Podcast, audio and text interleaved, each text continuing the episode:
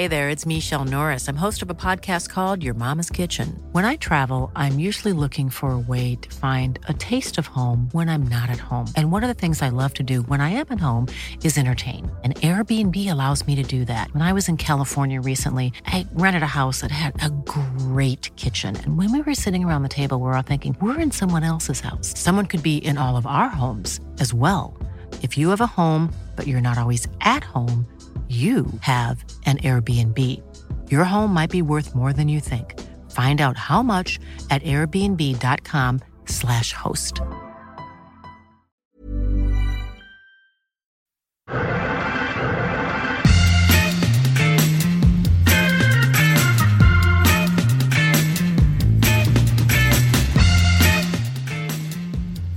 Hello and welcome to another Arscast Extra, as always, with James from Gunner Blog. James, good morning to you. Good morning, Andrew. How are you? I'm all right. I'm all right. Nothing strange, nothing startling. Had a fairly, fairly quiet weekend. As I just said to you, no drama, no hassles, no, no anything beyond good weather, some nice food, and a, a few glasses of wine. How about you? I, I will just ask, Andrew, because obviously there was some drama last week. Um, at Being Ramos on Twitter asked the wallet, did you find it? No. No. I have looked everywhere. Every possible place I think it could be. I've been in touch with the, you know, the um, the lost and found, uh, mm. various uh, police the stations. Chief of police. Chief of police was on it. They can't find it. Um, nothing was handed in. Still nobody is, you know, tapping my cards to to take my money, so I don't know where it is. I'm going to have to bite the bullet and find it by the most horrendous way possible, by cancelling all of my cards and then immediately finding the wallet. That's that's where we are with that one, unfortunately. Okay, I, I am sort of impressed by how casual you are about the whole affair. Really? You know, well, I, I the mean, cards, are, cards are still out there. And you're like, yeah, maybe I'll cancel them. Maybe I'll let someone have a little treat on my dime. Yeah, but the thing Why is, not? the thing is, I can see on my banking app if somebody taps, you know, you get a notification, or if you, you know, um, and and the actual cancelling of the cards itself is not that big of a deal.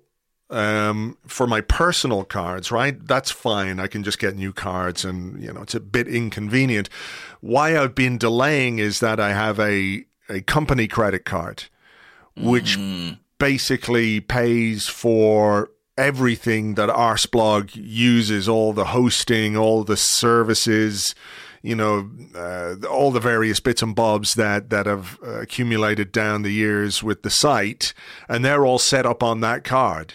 So if I cancel the card, I'm going to have to reset up all of those payments, which is going to be a major pain in the arse. So that's weirdly, why I've been delaying, you know? W- weirdly, I had to do that this week, um, change all my direct debit, you know, to a different card, because oh. my bank, I haven't lost my wallet, right. surprisingly. My bank just texted me and they were like, um, hi. This is paraphrasing. Okay. They don't start but, their text with, hi. Hi. Hi, hi James. Uh, they were like, hi. Um, we've seen some sort of suspicious activity on your card, so we're sending you a new one that will replace your old one. Uh, and I called them up and I was like, what what, what suspicious what suspicious activity? Um, I was like, no, it was me who bought all those toilet rolls. Uh, I've not been very well. No, I, I, I just said, what, what sort of suspicious activity? And they were like, we can't tell you. That seems like, huh? very suspicious. That's more suspicious than potential suspicious activity. Here we go. We found an issue with your de- It actually does start, hi. Hi! Hi! We found an issue with your debit card, so we've sent you a replacement. Your old card won't work after twenty-eight days or as soon as you lose your new one. Um, but I called them and I was like, what do you mean? Sus- what, what, what do you mean? What have you noticed? What did they describe it as there? An issue. An issue, yeah. Yeah, no, a no comment from those guys, and they were like, "We've sent you a new card. You can keep using that one for twenty-eight days, but you've got to change over." That is weird. Yeah. So arbitrary. Like, at least if they said, well, you know, somebody tried to buy body parts from the dark web, you go, okay, that seems think, like a good re- yeah. a good reason. But also, like, why twenty-eight days? Do you know what I mean? Like, if you've got to change it, surely we've got to change it now. Not like we think something's bad happened, but we reckon it will take the criminals around a month to get around to actually spending the money. Maybe that's what's happening to you. Could be. They're just sitting on it now, you know, lulling me into a false sense of security. Anyway, I've changed anyway. all the cards over. What so, a pain in the hoop. Yeah, well, real pain in the hoop. You've got all that fun to come. What about Sofa Glastonbury? Did you enjoy Glastonbury from the from the relative peace and structured building that is your home? I did, I did, yeah. Thankfully, not in a field, not camping, not having to travel anywhere or queue for toilets. None of that. I really want to go, Andrew. I've never been. I, re- I think I, I really want to go. I couldn't. I just couldn't. It's too big. There's too many people. And I just, no, I couldn't. I couldn't. I need, I, I can't sleep in a tent at this point in my life. I just can't. I refuse. I, I, yeah. I, I know refuse. What you mean. My, I, I say I want to go. My dream is to go in like one of the yurt type things, you know, where it's like slightly more civilized. I think what I have to do is get on the bill. That's I, it. They, I have to, like, you know, they need to book me to sing um, Fuck Magpies Forever on the Pyramid stage. For sure. And then I can stay in like the plush performers area. That's the dream. We, we've got to make that happen. We have to make that happen. Yeah, no, I enjoyed some of it. Uh, some of it, not so much. Um, But that's music for you, isn't it? Very subjective thing that some people, you know, uh, float your boat, others don't. But yeah, no, it was good. Saturday night in particular, I watched quite a bit of it and watched uh, Left Field and Fatboy Slim and uh, uh, a few others. It was really good. What about you? Did you get, um, did you go all in on Elton? I didn't watch Elton John. I watched like a little bit of it and went, pfft, nah. I did watch Elton, I have to say. I thought right. it was, I, I really enjoyed it. Um Although he didn't do any of the songs from The Lion King, to my enormous disappointment. Boo. I really hoped that two of his guests were going to be Timon and Pumbaa, and he'd do "Can You Feel the Love Tonight?" Alas, no. Hakuna Matata. Um, it was a it was good set though, mm. and yeah, I, I, it was great. I think maybe maybe it is best just watching it on telly, but because I've never done it, the itch is there. Well, I mean, what you have to think about is the the Monday. Don't think I, about I, the weekend. Yeah, I was thinking about that. I was thinking, imagine how... I mean, my sister's there. For all intents and purposes, she's she's effectively could be classified as dead for the next week, I would imagine. Mm. By the time you uh, eventually get out, you know, you take your camp uh, tent apart and pack up your stuff and then queue to get out. I presume it takes fucking ages to get anywhere. No? Hopefully you're still sort of... mashed enough that you you know you don't even know you're in a queue. That's the only way to survive that Monday, I imagine. Oh, I guess so. I guess so. Listen, we have a very important point to bring up. Um, one that I think we, we we're going to have to discuss actually quite seriously. Sorry to change the mood. Oh, sorry. Okay. No, but um, did you listen to the Arsenal Vision podcast? I actually, Andrew, um, I have not had a chance to listen yet, but I've been alerted mm. to some uh, copyright infringement. Is Absolutely. That Absolutely. And copyright infringement with gusto. With really? gusto. Like, Paul's gone all in on let's do this. All in. Wow. To be fair, he's only human. He, we're all getting caught up in the magic of this movement. Do, do, I think, you know, there could be something positive from this, right? Because when, when you, maybe you don't remember, no, how would you remember? But when Billy Levi invented the jeans, mm. that was an amazing thing. But would jeans have become quite as popular if Bob Wrangler hadn't come along and also made jeans? So this is You're maybe right. just Paul trying to get it further out there into the into the consciousness of the people. And can I say, mm-hmm. and sure, this may sound somewhat messianic, you know, um, but I I see it as my gift to the world. So I'm not uh, from the, henceforth, I will not be imposing uh, copyright restrictions. I see Let's Do This as like my legacy, okay, that I've given to the people for them to do with what they will. I actually had an email. Can I read a quick email? Yes, Some of course. Yes. It's from Richard Buffy Dunton. It wasn't an email. It was a D M on Instagram, but let's okay. pretend. No one sends emails anymore. Hey, man. Hi, he Hi. says. Hi. Hi. Not sure if you might remember me from Ted Lasso, Clang. Um, but hopefully this message will get to you. I was the camera operator, Arsenal enthusiast. I do remember him. Right. Lovely man. I was filming a commercial this week with none other than Yaya Toure. He was a true gentleman and a pleasure to work with. The premise of the shoot was that he would take a free kick, then say something to camera and look cool. The thing that made this shoot amazing was every time he was told the camera was rolling, before his free kick, he would exclaim, "Let's do this!" It was amazing. All I could think about was your phrase. And I now I think Yaya might have stolen it off you. It's not theft, Richard. As I say, it's mm. my gift unto the people. Um, and thank you for all the amazing podcasts, sure. But there you go. It's reached the upper echelons of the football world. Yaya Toure, no Yaya, less. Y- Yaya Toure? Yes. That's is that the, how, you, is that how, how he now wishes to be known. Yaya Toure, not Yaya Toure. But no, Toure. I'm, I'm going with Yaya Toure. Hip hip to rhyme with hip hip hooray for okay. Yaya Toure. Yaya Toure. Colo Toure. Is Colo Toure or is he just Colo Toure? Um, weirdly, he's sticking with Colo Toure. Right.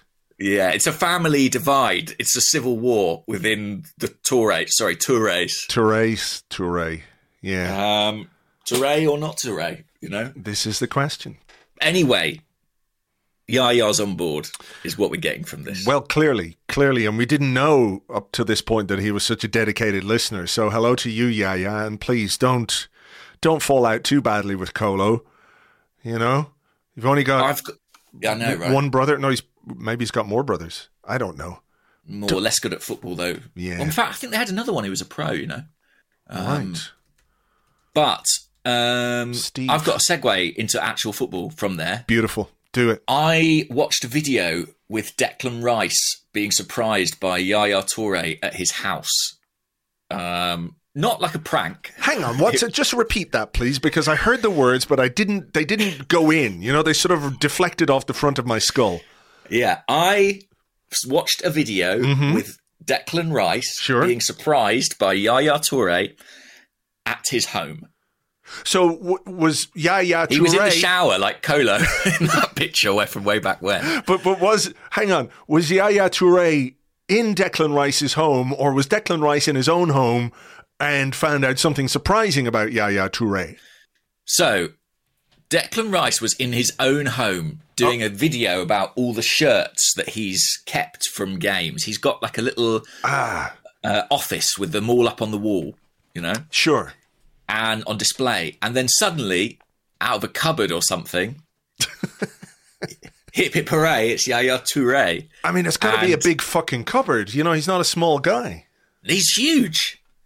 But anyway, he he pops out and Declan Rice can't believe it. He's like, what's Yaya Toure doing in my home? I how, didn't consent to this. How how did he get in here?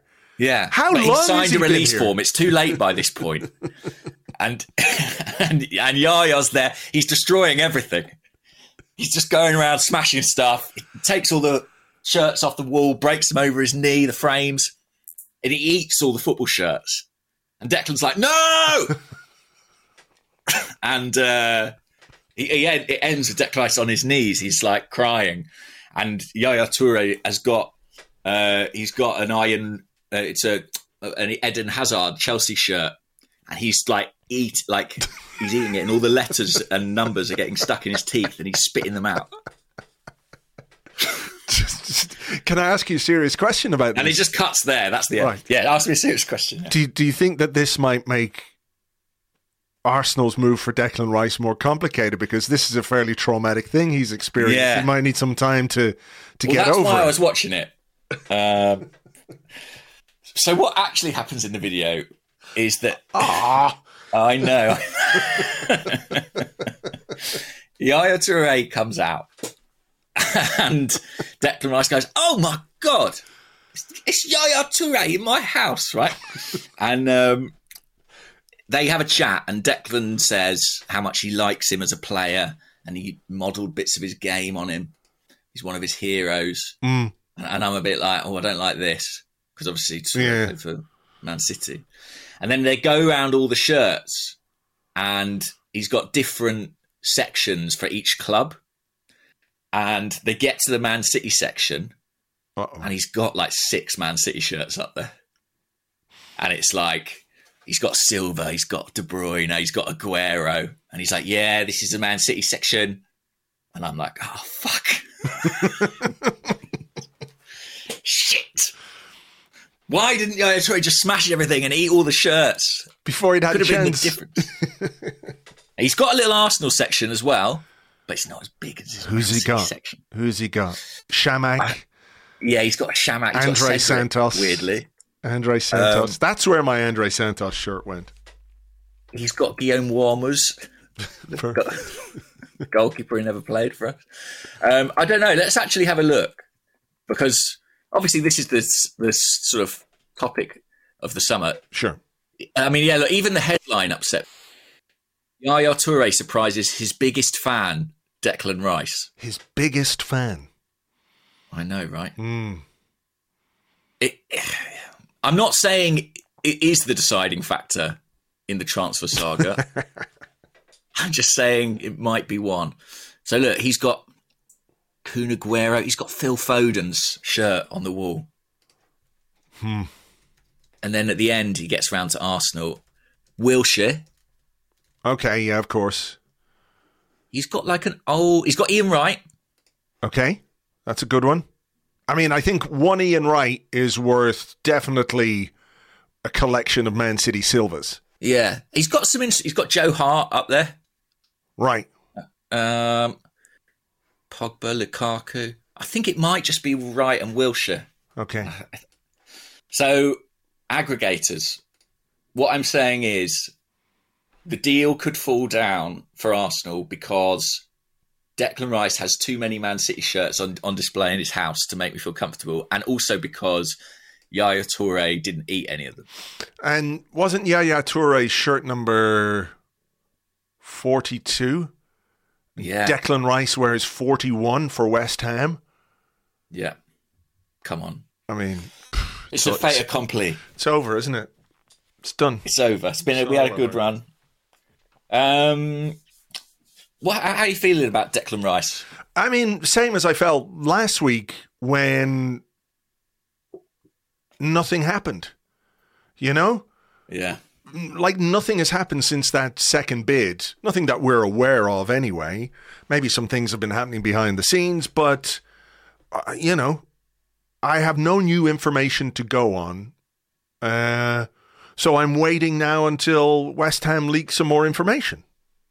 Yeah, I think there's definitely not been an offer from either club uh, since, uh, you know, the ones we know about, as you say. Mm-hmm. Um. I think there probably has been some dialogue on the Man City side. I don't know about the Arsenal side, um, as they kind of feel around the situation. Mm. Um, but surely this week we're going to see some acceleration, yes, and movement. I, I think, you know, part of this is probably Arsenal not wanting to be,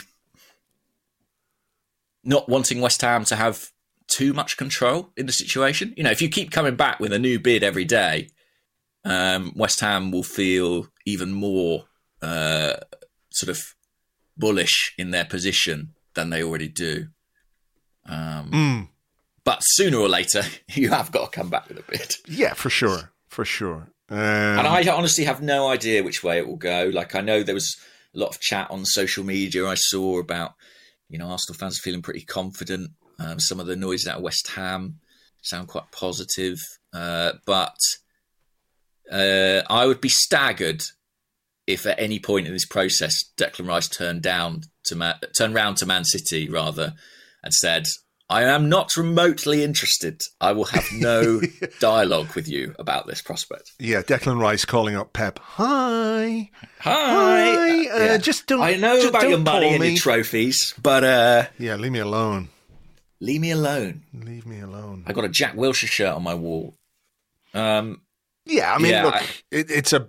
It's uh, it's going to be a temptation for Declan Rice, that is for sure. I suppose what well, we have to what we have to hope or, or put some faith in is that the groundwork that Arsenal have done to this point and the conversations that the player will undoubtedly have had with Mikel Arteta about his role at the club, not just, you know, where he's going to play, but but what what sort of vision he has for him, because this is potentially, you know, Declan Rice's last move.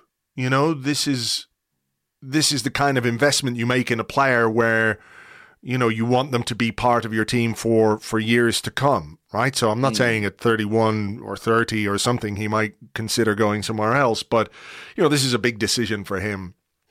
Um, you know, and the the the fact is that when you are in direct competition for a player with Manchester City, you do probably have your work cut out for you a little bit, you know? Just a bit, yeah. I mean, I, obviously, I hope he remains committed to Arsenal as, cho- as his preference and his choice. But mm. if he doesn't, um, I think it would be quite understandable, given that it's City, and as as compelling a figure as Mikel Arteta is. If there's a more compelling manager in world football, it's probably Pep, um, mm. the the sorcerer to the apprentice, as it were. I really hope he chooses Arsenal, because weirdly, I think City's interest kind of makes me feel quite um, sanguine in a way, because if they get him, I do kind of feel like there's very little Arsenal can do about that. I'm sure that's not how it will be received online. But if the richest, well, one of the richest clubs in the world who just won the treble uh, want to sign a player, then the extreme likelihood, I think, is that they get them. You know, it's very difficult for mm. anybody to win that fight. Um, yeah, I mean, the argument or the, the point uh, people might make online in a very, I'm sure, sensible and understated fashion will be that Arsenal could have, you know, they could have pushed through this uh, bid a bit earlier, or they could have pushed harder, made a bigger bid. West Ham accept the bid, and they don't give Declan Rice time to think about Manchester City, which, you know, I don't think is really realistic, because the moment Arsenal agreed something with West Ham, Man City would be there anyway. You know what I mean? The earlier we do it, the earlier they come in. I think their interest is...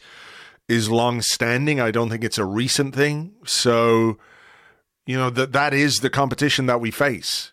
You know, yeah. even if we had agreed everything, there's still a decision for Declan Rice to make, because A, West Ham, or sorry, Man City will will match whatever Arsenal are offering, and will, you know, in all likelihood, Manchester City can offer more favourable terms to West Ham in terms of paying the transfer fee than Arsenal can, right? Because they're much more liquid. And then B, they can make an offer to the player as well. So when Arsenal do things isn't really the problem that we have, it's who we're doing it against. Yes, I think so. You know, City have the potential to gazump anybody in a situation like this. They don't always, because they're quite disciplined, I think, relatively. Uh, in how they approach the market. But as part of the appeal of this deal for them must be, not only do we get a good player, uh, albeit one who the fit is slightly less obvious than it is at Arsenal, mm. um, but we also prevent our most immediate rival from the last season sure. securing their star signing. Uh, doubtless that may be a factor in their thinking. But as I say, on the one hand, if we don't get him, it will be very, very disappointing, and it will be a big problem for us. Mm-hmm. But I will sort of shrug my shoulders slightly at it and say, well, that's Man City. Mm. Um, but if we do get him, I think it's huge. On the other side of the coin, mm-hmm. if we can persuade any player, but particularly this player, that his future prospects are better served uh, at the Emirates Stadium than at the Etihad, I think psychologically, um, and in terms of sort of where the club is at this point in time, that mm. would be a massive, massive, massive thing. I agree. I agree uh, on both counts. Um, it is now just a matter of waiting to see what happens. I think there are compelling arguments that Arsenal can make to Declan Rice about, like I said, his role in the team, his stature at the club, mm-hmm. you know, how he can develop. Um, I'm not saying they're going to Man City would be uh, anything other than a success for Declan Rice, I'm sure.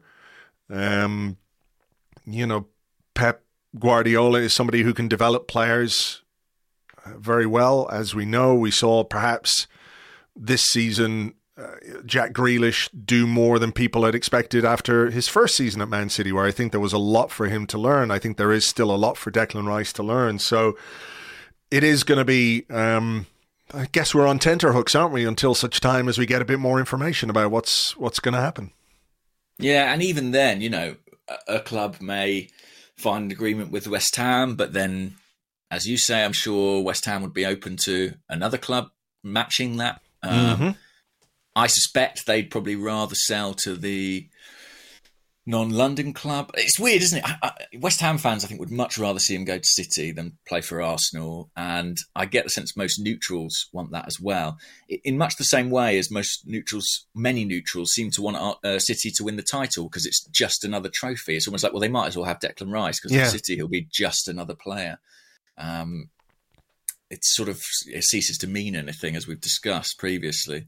Um, but, I, yeah, I really, really, really hope that Arsenal can pull this off, yeah. It, it, but it's it's going to be tricky. I think it's going to be tricky. Okay, there's the line for the aggregators: Declan Rice deal, tricky. Yeah, I mean it's possible. It's possible, and of course, and I yeah. But I just think we're up against uh, quite the quite the opposition. Mm. One player who is going to arrive, that is for sure, is is Kai Havertz, who had his medical mm-hmm. over the weekend. And I believe that could be announced um, pretty early this week. Don't think today, but in the coming days, I think that will be official. Do you think there has been some kind of um, coming to terms with the Kai Havertz capture now? Maybe. I mean, um, the, there was a report in The Athletic that spoke about how he might be used next season. And yeah. Uh, I have also had the same thing separately, which was contrary to my uh, my original impression, you know, my guess, uh, which is that Mikel Arteta wants to try and use him in midfield. Um, I mean, that does make sense when you said last week the Granit Xhaka that we need to replace is the Granit Xhaka who got goals and assists. Yeah, so on true. That basis, you know, somebody with the profile of Havertz Um, makes sense in that position. And again, you know, it's one of those where we think of Granit Xhaka in that position and think that's the only way that that position can be, or that's how we define that position in our minds, right? But I think people have been thinking over the, the period where Granit Xhaka has been playing more, more advanced that, you know, if you got a different profile of player in there, you could get more uh, in terms of end product. Now, look, I think what Xhaka did last season in terms of his end product was was fantastic. It was nine goals, seven assists, and probably should have had a few more along the way. But that is, you know, that is what we're trying to replace, um, assuming that his departure actually happens. Everything, it feels like everything is waiting on, on Declan Rice, you know, Xhaka and all the moving parts. It's a bit of a jigsaw. But I do think that, you know, based on what uh, it was Liam Toomey, wasn't it, in The Athletic? He's the Chelsea mm-hmm. guy. You know, what he had put together was very interesting. And, and you know, I I am open to being convinced. You know, when I when I thought about it first, I was a bit, mm. But here we are. He's going to be our player. And, uh, you know, I, I want him to be a success, obviously, because if, if he is, it's good for Arsenal. So if that's the role that he has been earmarked for, It's um, it's going to be very interesting to see how it plays out. Yeah, And obviously that's a starting eleven place, which I think makes sense at the kind of figures we're reading in terms of salary and mm. transfer fee. We're not quite in a position where we spend that on a player to um, sit on the bench or play the cup games. And it's, it feels like a real wild card, to be honest. It's very, very hard for anybody to say how that's going to work. And it's a considered punt from uh, Mikel Arteta. But I think his his transfer gambles have been among his most successful deals. You know, mm. players who have been very widely questioned have come into the club and typically uh, exceeded expectations. So mm. I trust his judgment, and I'm fascinated to see this. It's one of those things that we're all going to be watching in pre-season, and we are going to have Kai Havertz in pre-season, it seems, with this deal close to being tied up. Um, we're all going to be watching and seeing how he acquits himself in that role. It's going to be fascinating, I think. It will be. It will be. I mean, you can only glean so much from pre-season because players... True. Um, you know, players are sort of in and out. I mean, what will be, I think, particularly interesting will be the team for the Community Shield. That will be a really interesting team because, you know, throughout pre-season, we're playing some good teams. Obviously, we're playing Manchester United, we're playing Barcelona, um, but there is an element of getting players ready and managing minutes and, you know, making a lot of changes during games. These are essentially uh, fitness exercises, exhibition games that we're going to be playing. But I think when it comes to the Community Shield, his team lineup for that and what way we're... what kind of shape we play in, because it is interesting to think, you know, if we continue with the Zinchenko in midfield type system, what impact does that have on somebody who might be just a little less defensively secure than than Granit Xhaka in that position? I know Xhaka wasn't asked to do a great deal of defending, but at the same time, you know, he was a, a strong guy in there. Does that sort of tilt the balance a little bit the other way? You know, how do we set up maybe to offset that? I think it will be really, really interesting to see what happens. Definitely, definitely. I'm very curious about all that. What um, about um, the lad from Ajax, Jurriën Timber? Timber. Timber. Are you aware of the song by Pitbull, Timber? I... You know what? I've seen people mention it, but I try as much as possible to avoid Pitbull. On sure. uh, you know, in, in every context, in every walk of life, I think that's that's a, a mantra that I try and live by. Minimum Pitbull, and I'm talking about the artist. I love the dogs, but minimum Pitbull. So I don't know that song. Is okay. it? Is it? It's a chant waiting to happen. Right. Is all I'm saying. Okay. Um. Yes, well, I read this morning Fabrizio's update saying the second bid has gone in. Mm. Um, I think that might be a touch premature, but I think it's very much headed in that direction because uh, basically the clubs have been in constructive dialogue, and uh, I think it's moving towards a conclusion. But whether that is in writing yet as an offer, Uh, I'm not so sure. But right. I think uh, the, the indications are that it is going to get there. Um, at what number precisely, I don't know, but it looks like it's. Mm. It looks like he will join, which uh, I, I think I'm really excited about this player. Really, really excited. It's it's often that, you know, we're linked with a player, and I say, well, I don't really know a lot about them, or. Um, You know, I hold my hands up sometimes. I've got no clue, or have to go and do my research. But I have seen a bit of Timber and read a bit about Timber because he was linked very closely with Man U last season, mm. last summer. And I think he's a really, really, really, really interesting player and perfect for the way Arteta wants to play. Sort of the versatility, the ability to play centre half, the uh, the ability to play right back. You know, think, what else? Yeah, the that, physical aspects that, of his game. It's his quality on the ball. Mm. His um, passing is just outstanding. He's a real technical player, very, very comfortable in possession, taking it off the goalkeeper, playing out. Um, I think he can do that from right back, centre back, he could do it at a push and hold in midfield. I've got no doubt about that. I, I think even as a kid, he had played at left-back once or twice. Uh, I don't think he'd call it his position or anything like it, but mm. uh, he gives you an option. And he's just a classic, like, Ajax defender. You know, someone who could play in any part of the pitch. Um, and and I think United wanted him with very good reason. I think they wanted him ahead of Lissandro Martinez, to be honest. Um, but he wasn't really for sale. I think if Arsenal get him, it's a coup. I, I think right. that he is good enough that, as much as we love our back four, it would not surprise me if by the end of next season he was in the best eleven. Um, wow! I think he. I think. I think he's that good. Wow! Wow! So, wow! Okay. But famous last words. I mean, you know, it'll probably turn out to be Stepanov's Mark two after all that. So we'll see.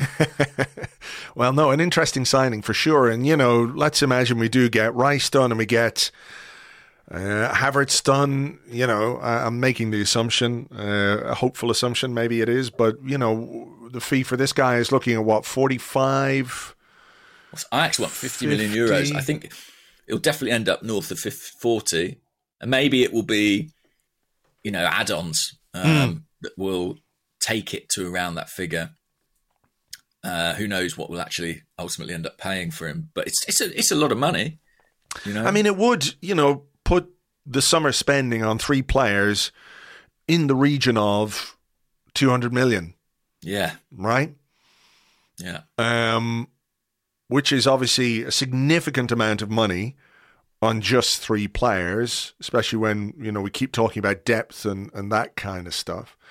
So do you think they're looking at these three deals as a kind of, you know, a little holy trinity to get the, the summer started? Get Havertz in, get Rice in, get um, I was gonna I was gonna call him Pitbull, uh, Timber, get him in, and then, you know, stop, collaborate and listen, and then move on, you know, to uh, to maybe moving some players out, generating a bit more money, which might then allow you to add a couple more a little later in the summer, perhaps. Yeah, I've talked about this idea before, but I think Arsenal's summers almost tend to happen in waves. So there'll be a kind of first wave of recruitment, which will be the priority deals or the deals you can get done at that time. Mm. Uh, and we'll spend what we have effectively, which seems to be quite a lot of money. Um, and then there may be a, a, a second wave later in the window, which might be contingent on certain departures. Mm.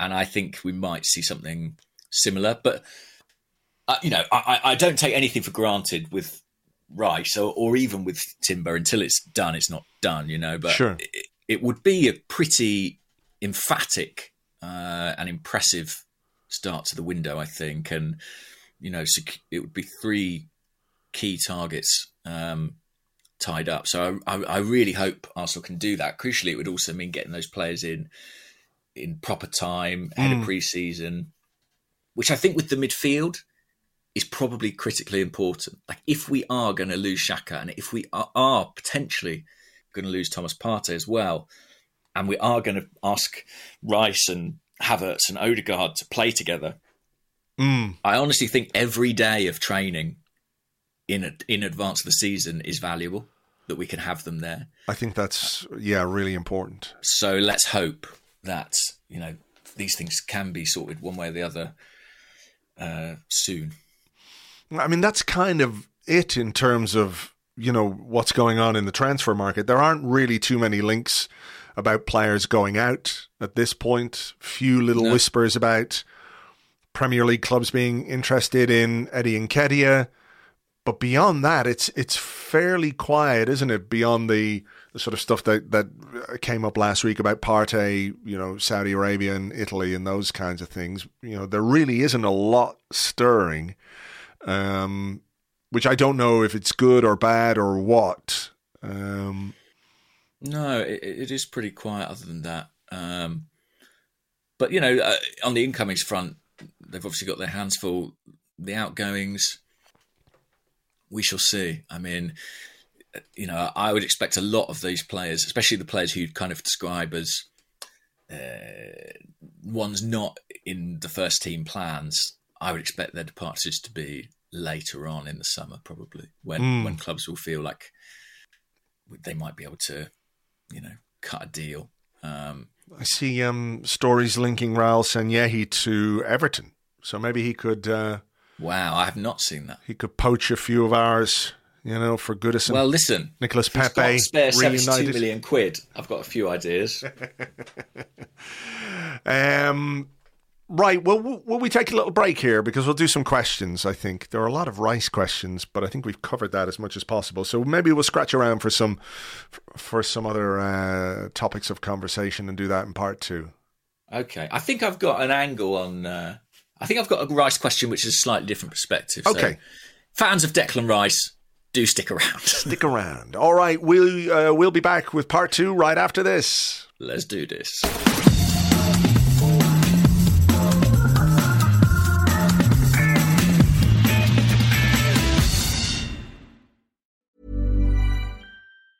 Many of us have those stubborn pounds that seem impossible to lose, no matter how good we eat or how hard we work out. My solution is PlushCare. PlushCare is a leading telehealth provider with doctors who are there for you day and night to partner with you in your weight loss journey. They can prescribe F D A-approved weight loss medications like Wegovy and Zepbound for those who qualify. Plus, they accept most insurance plans. To get started, visit plushcare.com slash weight loss. That's plushcare.com slash weight loss. Quality sleep is essential. That's why the Sleep Number Smart Bed is designed for your ever-evolving sleep needs. Need a bed that's firmer or softer on either side? Helps you sleep at a comfortable temperature? Sleep Number Smart Beds let you individualize your comfort, so you sleep better together. J D Power ranks Sleep Number number one in customer satisfaction with mattresses purchased in-store. And now, save fifty percent on the Sleep Number Limited Edition Smart Bed for a limited time. For J D Power twenty twenty-three award information, visit jdpower.com slash awards. Only at a Sleep Number store or sleep number dot com. Welcome back to the Arscast Extra. This is part two of the show where we answer the questions that you sent to us on Twitter, at GunnerBlog and at Arsblog. Also on the Arsblog Discord chat server, which you get access to if you are an Arsblog member on Patreon. And just to let people know, throughout the summer, uh, every time we make a new signing, we'll have a new podcast for you exclusively over there on Patreon. So if you want the lowdown on any of the signings that we make, you can join us for that, patreon.com forward slash Arsblog. Okay. Let's have a question, James. Okay. Um, this is from Lala Clax on the Discord. And they ask, "Goodly morning, gents. How big do you think Xhaka's impact will be if when he leaves for what he offers on and off the pitch? I know Odegaard is the club captain, but it still feels very much like Xhaka is the players' captain. Are we just casually brushing over him leaving because of the new shiny thing we may get?" No, I mean, I can see, I think I've said this to you before, that I think the Declan Rice pursuit is made not just with his footballing ability in mind, but I think because of his personality, because he is a, a kind of a, a leader guy, isn't he? He's captain of West Ham. And I think, you know, in every football club, in every football team, there comes a moment where there needs to be a bit of an evolution, you know? Um... And sometimes the only way that can happen is for somebody to depart, for somebody to go, and their influence needs, you know, might leave a bit of a vacuum. But as we know, nature abhors a vacuum. And somebody always steps up. And that will be the case, I think, with the departure of, of Xhaka. It will hopefully allow someone like Declan Rice to come in and, you know, be a big personality in the dressing room. But I also think people like uh, Zinchenko, people like Gabriel Jesus, like Martin Odegaard, and I think maybe even someone like Bukayo Saka, you know, who's only twenty-one and doing incredible things on the pitch. But I think there's a strength of character that we've seen throughout Bukayo Saka's short career that lends itself to being part of that group. You know, and I think some of that will come with just maturity. You know, at twenty-one, not everyone is a Tony Adams, right? Um, it, it takes you a little while to grow into that. So, look, I, I think uh, one of the things people have always said about Shaq is that within the dressing room, he is this force of personality. Um, I think a lot of the players respected and admired him. Um, but I don't think it's, you know, a terminal issue if he goes, because ultimately other people will step up, and you, you just have to hope that they're the right people and they've got the right personalities to do it. Yeah, absolutely. I think we will. I think we will miss Shaka. I think sometimes the fact that we um, have spent so many summers kind of wondering if we might move on from him, and in a lot of cases wanting to move on from him, mm. means that we collectively we probably. I, I am. I think we have. We sort of accept his departure. Maybe like a little bit too easily. It's like I said, I think it was last week or the week before, I was like, we should be getting more money for this guy. Like, he's he's really good. Yeah, no, no, I um, agree. I agree. I, I wasn't trying to gloss over it, but I just, you know, we've we've already had the conversation about why yeah. it's happening. So I don't need to to rehash that for anybody. I'm just trying to, uh, I'm just trying to say that while we might miss him and probably will miss him, you know, football football teams need to evolve. And another aspect of of what we have or haven't done quite as well as you might like in recent years is is knowing the right time for a player to move on, where it's still it still hurts a little bit, rather than you're sitting there going, God, I wish this guy would just go now. I wish you could just replace him. And I, you know, again, that's not about Xhaka specifically, that you can hang on too long. You know? Oh yeah, absolutely. You're right. Evolution is key, and I th- I think this probably is the right time. But I football commentary and analysis being what it is, I'd say it's fairly certain there'll be a point next season where Arsenal lose a game and somebody somewhere writes, you know, do they miss Xhaka? I think that's inevitable, right? That's how it goes. Um, whether or not that will be true is much harder to say. Yeah, and. You know, I, I recall when even when David Luiz left, having conversations and chatting on podcasts and getting questions and people saying, like, will we miss his presence in the dressing room? Will we miss his, miss his leadership? And it didn't feel like a, a, a ludicrous point to make at the time. But, you know, with hindsight, it's not really something we've ever particularly felt particularly keenly. No. Um, so, yeah. I think dressing rooms evolve and change, and I think there are enough personalities to fill that gap that Xhaka will leave. Mm. I think I think the most interesting, well, the most critical aspect will be replacing just his quality on the pitch. He was very, very good last season, and pretty good the season before that as well. Mm-hmm. Very consistent, always available. That's a big point. You know, the yeah. he had what, one, maybe one... injury absence in his six or seven years with the club that that was maybe, I think they said three months and he was back in two months because he yeah. just machined it on the training ground and the medical room and drank all the stem cells or unicorn placenta he could get his hands on. And um, yeah. So yeah, but that, yeah, that will be interesting as well. But um, I think it, it, it is the right time. It is a step Arsenal have to take. Otherwise you end up like Liverpool, I think, who kind of clung to their midfield mm. for slightly too long and mm-hmm. didn't evolve, and now find themselves in a position this summer where they're having to do a huge rebuild on it. Yep, exactly. Okay, here's one from Glasgow Gunner, who's at Gunner Glasgow. On Twitter, he said, would Kieran Tierney staying at the club be the best thing for the squad, or has it come to the point where he's so frustrated at a lack of game time that he has to go to protect squad harmony? Lack of left-back links suggests him staying is a real possibility. Yeah. I mean, I don't know. I, I think that there's still a long way to go in the summer. And just because Kieran Tierney hasn't left or doesn't appear to be on the cusp of leaving, my strong feeling is that he probably still will. Mm. Um, it's early days, and, you know, Arsenal probably have a pretty tasty asking price on Kieran Tierney. And just like we aren't battering the door down with West Ham because we don't want them to feel too in control of the situation, Newcastle may be taking the same approach with us. And um, there's a lot of game playing in this part of the window. Mm. You know, I was fascinated by some of the stories that have been coming out of Man United this week. You know, they put in their, I don't know if you saw this, but they put in an offer for Mason Mount. Yeah. And it was rejected by Chelsea, who counter-offered, suggested a compromise. And then the next day, um, there's all these stories saying United are pursuing Caicedo now.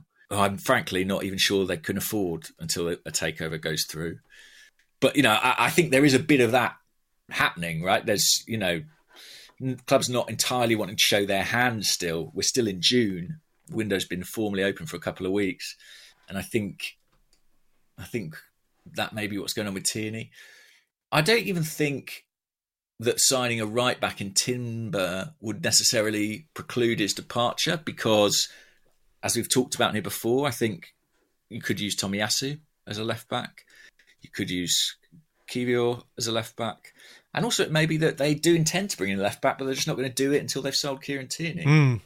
Um, I mean, as for the point of like, would he disrupt squad morale?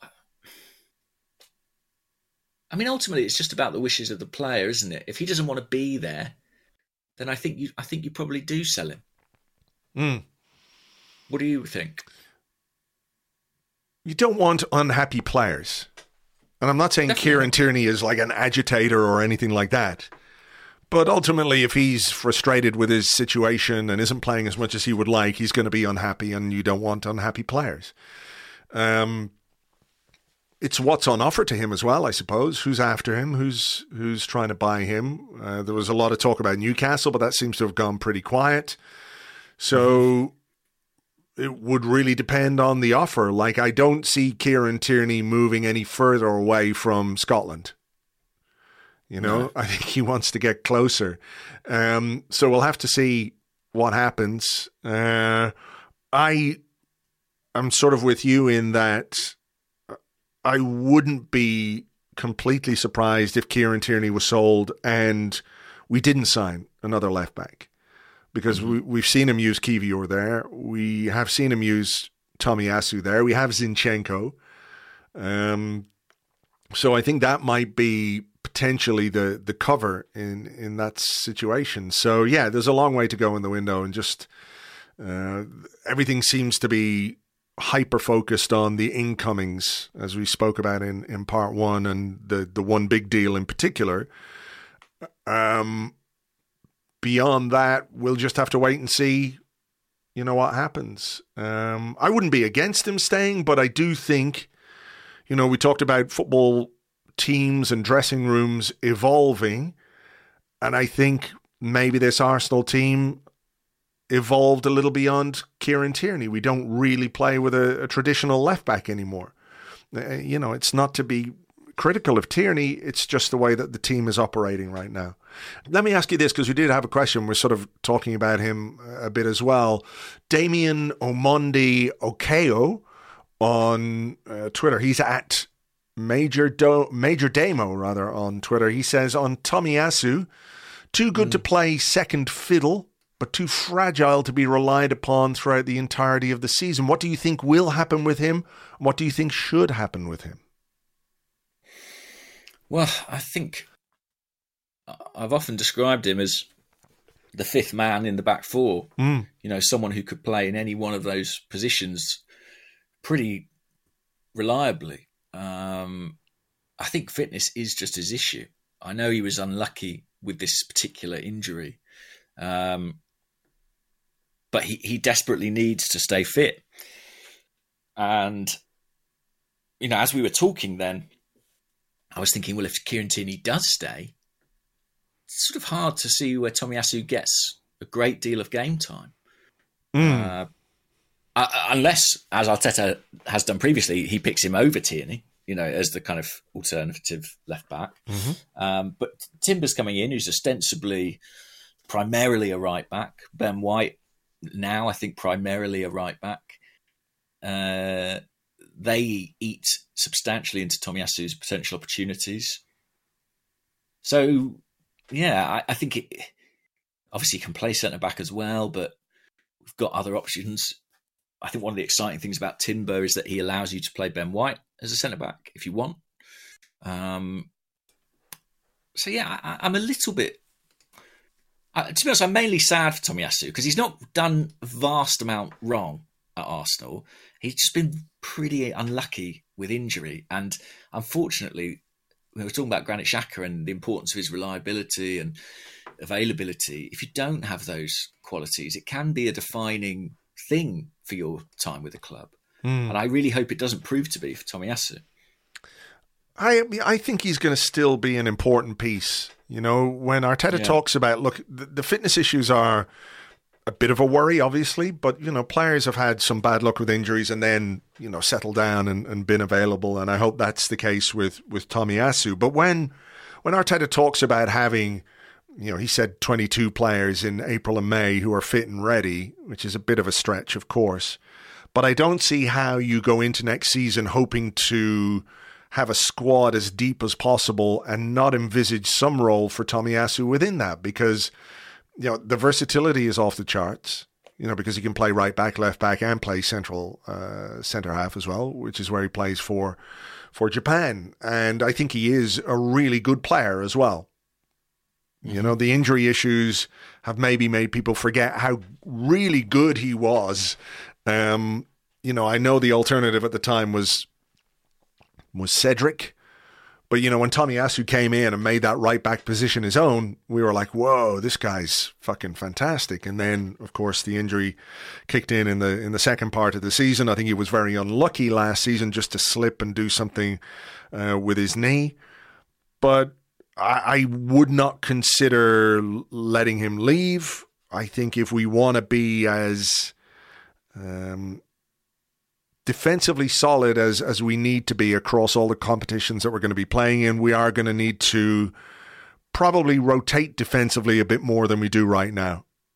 You know, maybe we mm-hmm. go into next season as well with William Saliba needing to be managed a bit. Because That's a good of, point. You know, um, and I don't have any information about William Saliba's injury or back or anything like that, so I'm not dropping hints. I'm just saying that, you know, he missed the last two and a half months of the season, and the, from what logic, we can, yeah. yeah, from what we can gather, it's a slow process, the healing that is um, taking place with with William Saliba and this back injury. So, you know, that's something else you might have to consider, is that there are games where you maybe want to pick Saliba, but but because of how you're trying to manage the injury and keep him fit as uh, as fit as possible, you have to do something a little bit different. So you have Ben White, you have Tomiyasu, you have Timber, you know, you have these options available to you.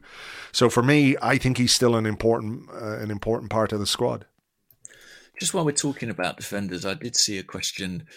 Um, for, uh, it was from Jan, Jan Hoppy, Hoppy, or Jan or Jan, not sure. But they say, are you surprised at the holding links to Celtic? Seems like he should be looking to stay at a good upper mid-table Europa-level Premier League club. I mean, I think he probably will stay in the Premier League. We we had him, we had a little difference, didn't we, on our our um, numbers podcast where we were guesstimating how much we might yeah. bring in, and I had him down as a as a departure, and you weren't you weren't so sure. I think I would be very surprised if Rob Holding didn't go this summer. I think he's he's going to be twenty-eight. He is further down the pecking order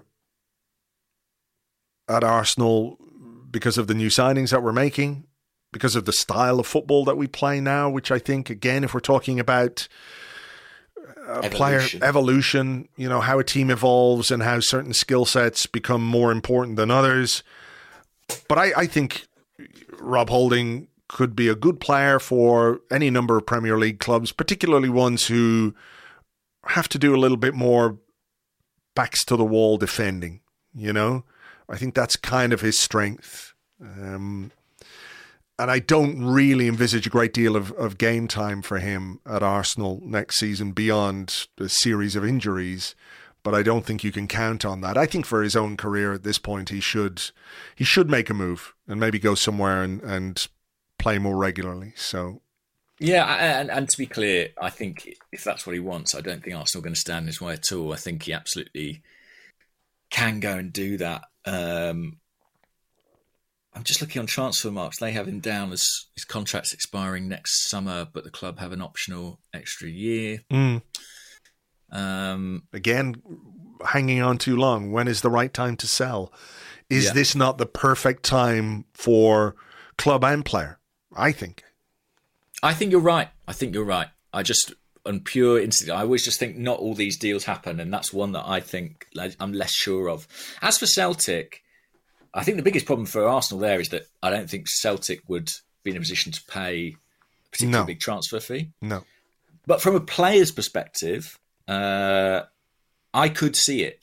You know, I could see that being attractive to him, only because he's been at Arsenal pretty much his whole adult life. So even when we've not been great, mm. it's a big club, theoretically competing for major honours, um, winning a few things. He's got a few F A Cups to his name. Yeah, that that, that twenty seventeen final with Mertesacker yeah. and uh, Nacho Monreal in the three. Brilliant.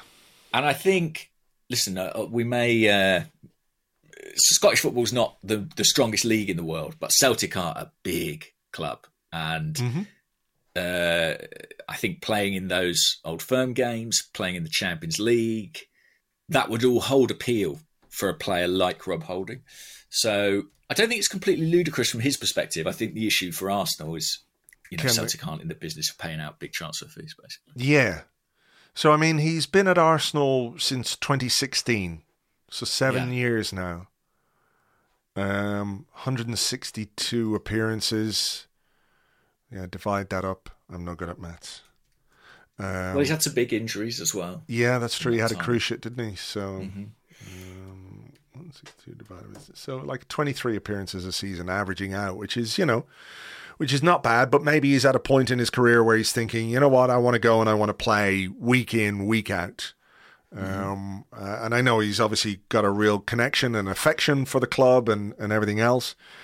Um, but I think there comes a point when you're a pl- when you're a player, you're going, I've got X amount of time left. I want to play as much as possible.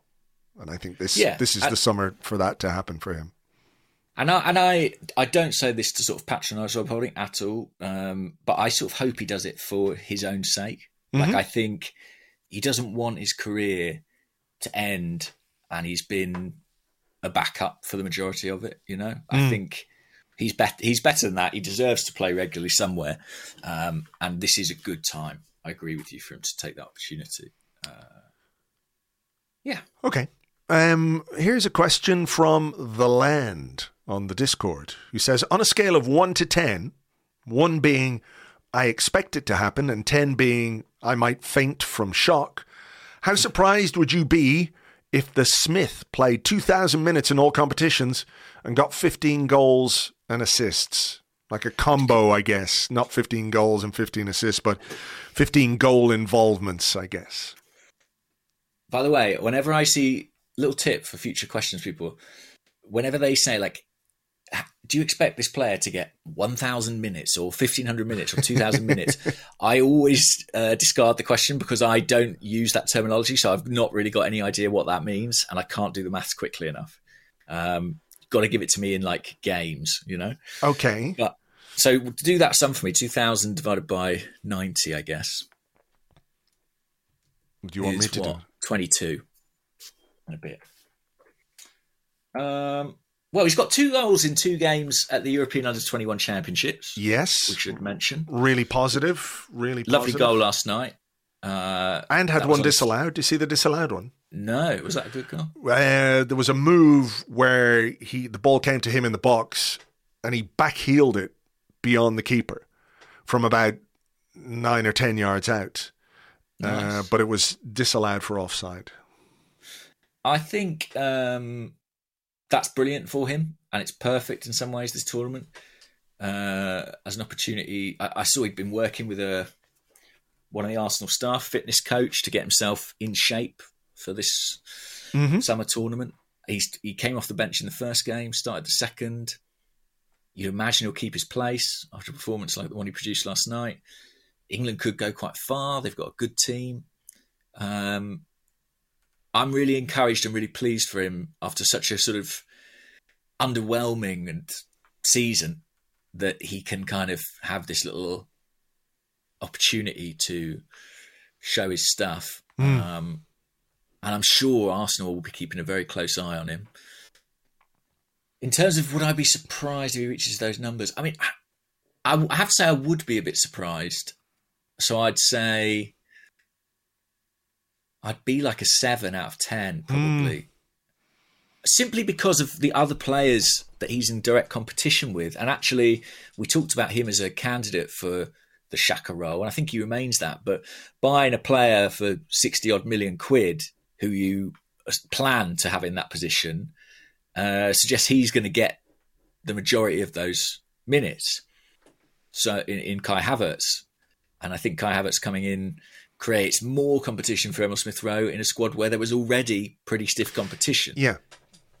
Yeah, I think that's I think that's fair. I would probably I be an eight. What would you say, Atif? I'd probably be an eight. I would be very really? Not so much about the minutes, but about the the goals and assists. Like, he had a brilliant season last season, but I think he ended with like eleven goals and one assist, or ten goals and one assist. You know, um, yeah, fifteen is a is a lot.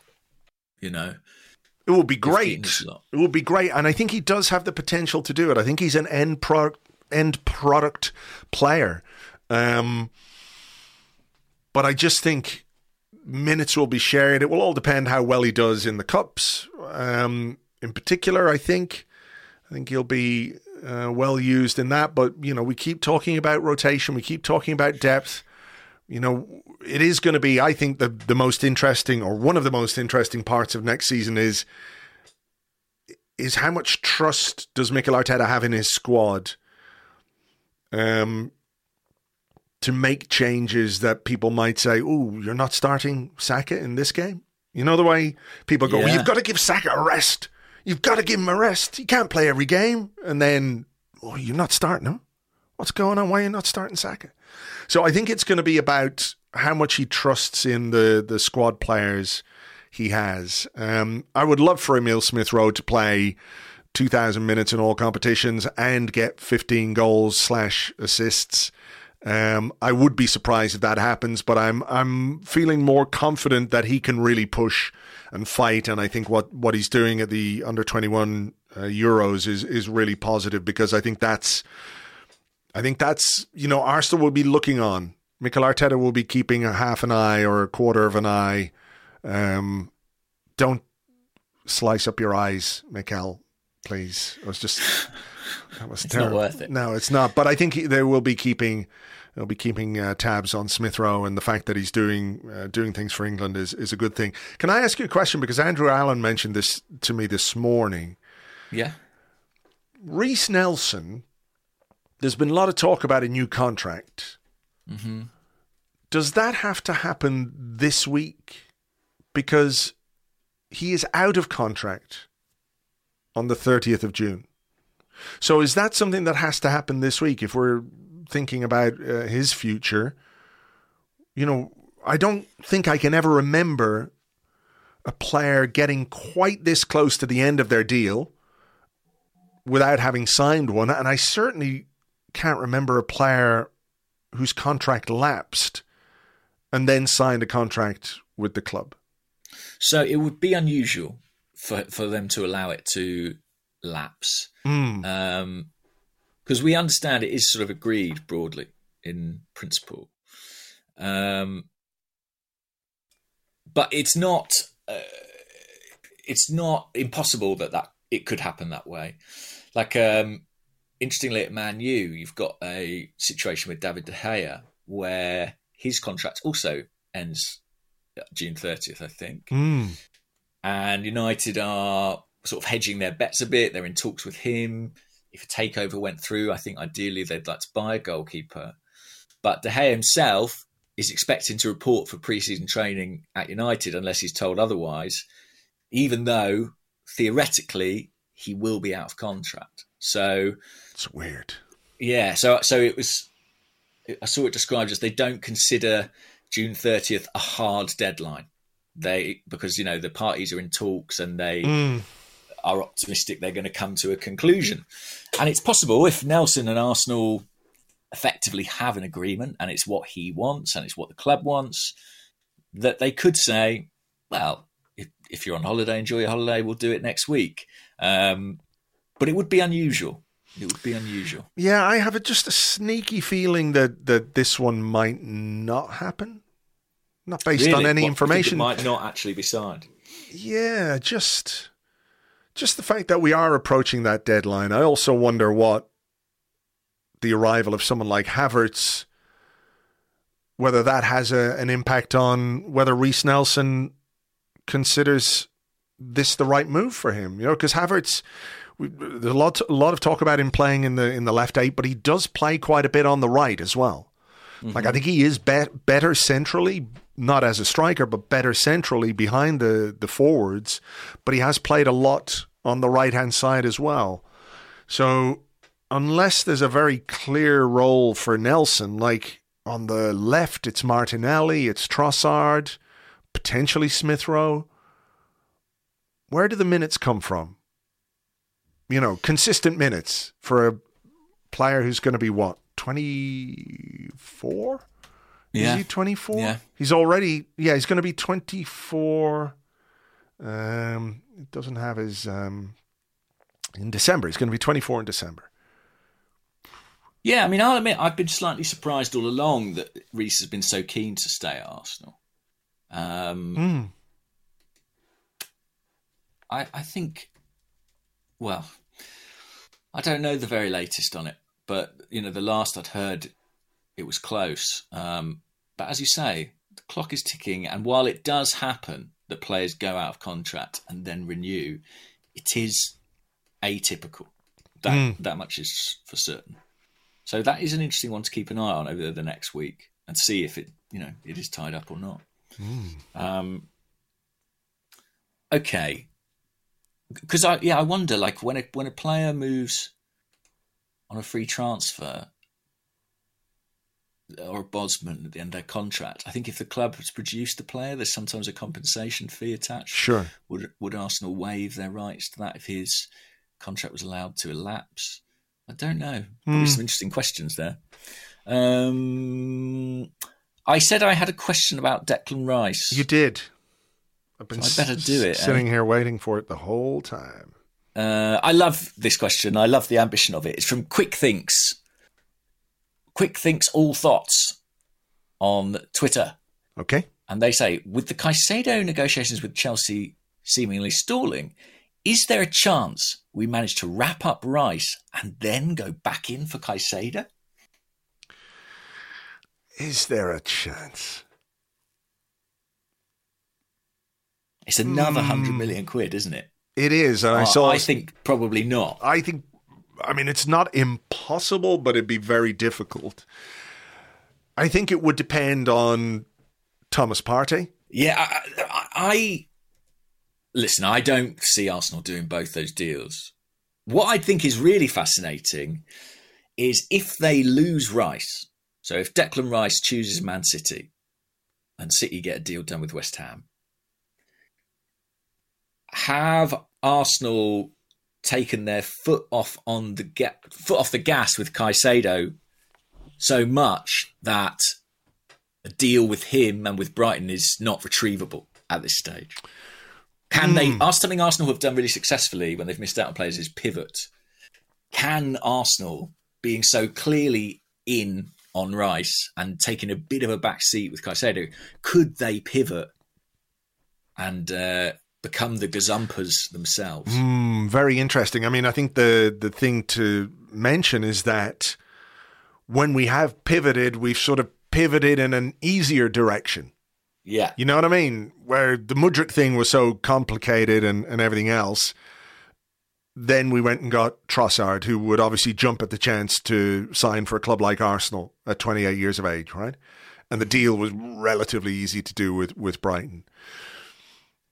Then we didn't get Caicedo, despite obviously having a, a fairly decent relationship with Brighton because we bought, bought Trossard and Ben White. Point. Until yeah. that point. Then we went and fucked it um, with the Caicedo stuff, and then we pivoted to Jorginho, which again is a very easy deal to do. So we would need to not necessarily pivot upwards, but pivot on the same level rather than pivot down. But. But what? Do you not think that in the same way that we would have to accept Rice choosing City because they've got a lot more going for them at this particular point? Not a lot more. They've got a bit more going for them at this point in time. Right. Do you not think we have much more going for us than Chelsea at this point in time? I mean, for yeah. one thing, Caicedo has always been insistent he wants to play Champions League football. Well, only one of those two teams is a Champions League club. Yes. Yeah, like I think if it came down to a straight choice for the player between Arsenal and Chelsea, assuming that, let's say, you know, uh, both clubs were able to convince both Brighton and the Brighton correspondent from the uh, the Athletic that the deal was good. Yeah. Uh, you know, if, if we got to that position, it came down to a straight shoot between, um, you know, us and them, and he's choosing, I think he would probably choose Arsenal. But because I think what's really interesting about the situation with Rice is that I think there are clearly two outstanding players in this market um, for that position, right? I think Rice and Caicedo are the ones this summer. And then after that, I think you're into sort of compromised territory. Mm. Um, and at this point, Arsenal are very much in for Rice and not in for Caicedo. But I'm fascinated to sort of, well, I don't want to see because I want them to get their number one target. But if they lose Rice, I'll be really curious to see if they're able to revive things with Caicedo. Yeah. Because, um, you know, as sad as I would be about Rice, it would, it would obviously be funny to exact some measure of revenge on, on Chelsea. Yeah. But as it stands, the chance of Rice and Caicedo to me is extremely slim. Yes, and as it stands, there's a chance that Arsenal could sign neither of those players. Mm. You know, because City are in for Rice, and that presents challenges as discussed.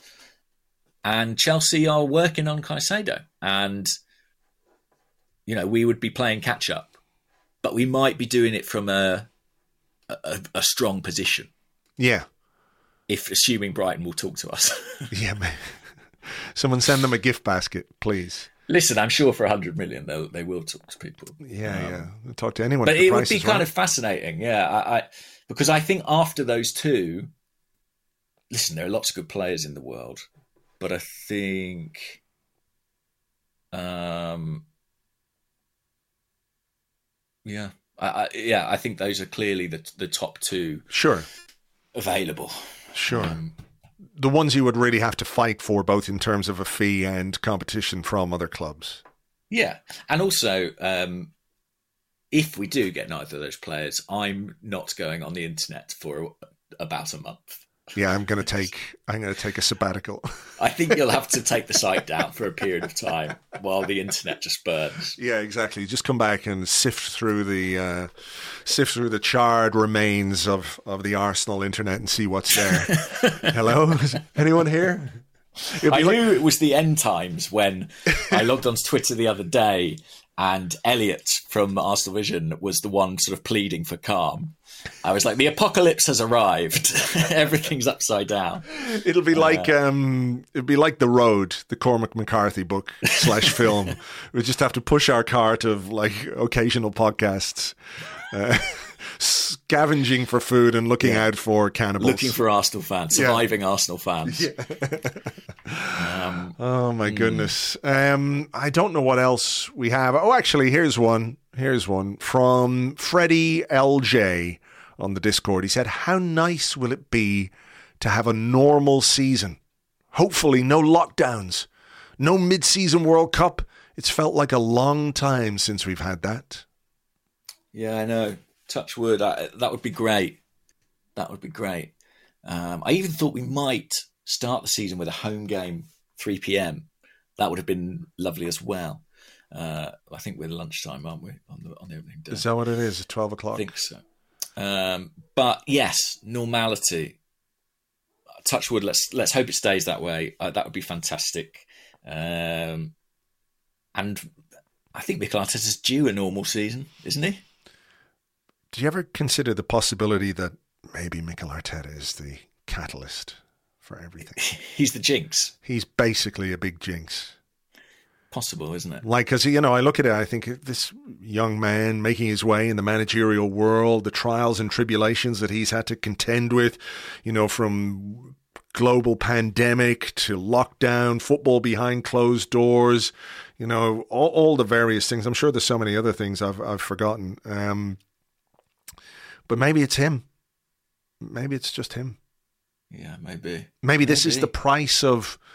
of his success, the deal he did at the crossroads with the devil to become the Arsenal manager one day.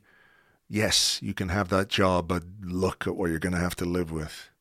I guess it won't be a normal season if um, Arsenal don't sign Rice or Caicedo and everything implodes, you know? Yeah, that's true. That's it, it'll true. Just be kind of the rubble of the Emirates Stadium that they're playing in. Which would be a shame after all the work that's gone into building up the atmosphere. Yeah, they just put the new stuff around the sides. It's looking oh. so good. Oh, man. Uh, come on, Arsenal. Get this Declan Rice deal done. You know, we, the internet, look, it's not great, but we prefer it the way it is than completely, you know, ruined and burned down and apocalyptic. Yeah. Fingers crossed. Fingers crossed. Do you think Edu knows the responsibility he has towards the World Wide Web? I don't know. I don't know if Edu. It doesn't seem like something that would weigh heavy on him. I still think he'd be at the barbecue, on the beers, having a nice time. That'd be it. Like, you know, literal fucking fire and brimstone everywhere. The world is burning, and, and Ed- Edu's grilling on it. Exactly. Edu's got a skewer, you know, uh, toasting mole meat on the fucking charred remains of the internet, if he really, with a cigar. Uh, to be in honest, one I respect that about him. The man knows how to live. You know, yeah, he yeah, seems yeah. to be having a great time. Did I see um, pictures of him at Ascot? Yeah, I believe so. In a top hat. I'm pretty sure. These Brazilians, they know how to live. Honestly, they, he's having fun. Yeah, yeah, yeah. Um, well, you know, maybe he's not too concerned about the things that we're all uh, worried about. Exactly. You know? He's got access to more info. If he's at Ascot uh, having a lovely time, maybe we should take that as a good sign. Wow, here's I just I just googled uh, Edu uh, Ascot, and I found mm. an article from okay. Arsenal Insider, the Arsenal Insider website. Arsenal fans think Edu's wife has just dropped a big Declan Rice hint on Instagram. Edu's Edu's wife posted a picture of a bowl of rice and curry, followed by another image of the Arsenal sporting director with a big smile on his face. Are you thinking what we're thinking? Wow. Mm, I mean, who wouldn't want to burn down this internet? Oh, yeah. Man. Interesting. Well, listen, let, we'll find out if Arsenal Insider have got that bang on in the coming days, I imagine. Yes. Edu- they can't keep West Ham waiting forever, you know. I'm sure that, that they've enjoyed... Um, you know, stringing it out, but at some point, an offer's going to land on their door, uh, and it will all kick off again. All right. Well, the week ahead will tell us plenty, I'm sure, about um, not only the state of, of Arsenal Football Club for next season, but the state of the world itself. Um, yes, exactly. Let's hope it all gets done. Uh, we will have a new player podcast for you when the Kai Havertz announcement becomes official. That should be this week. So, uh, like I said, join us on Patreon for that. In the meantime, folks, take it easy, and we will catch you on the next one. Bye-bye.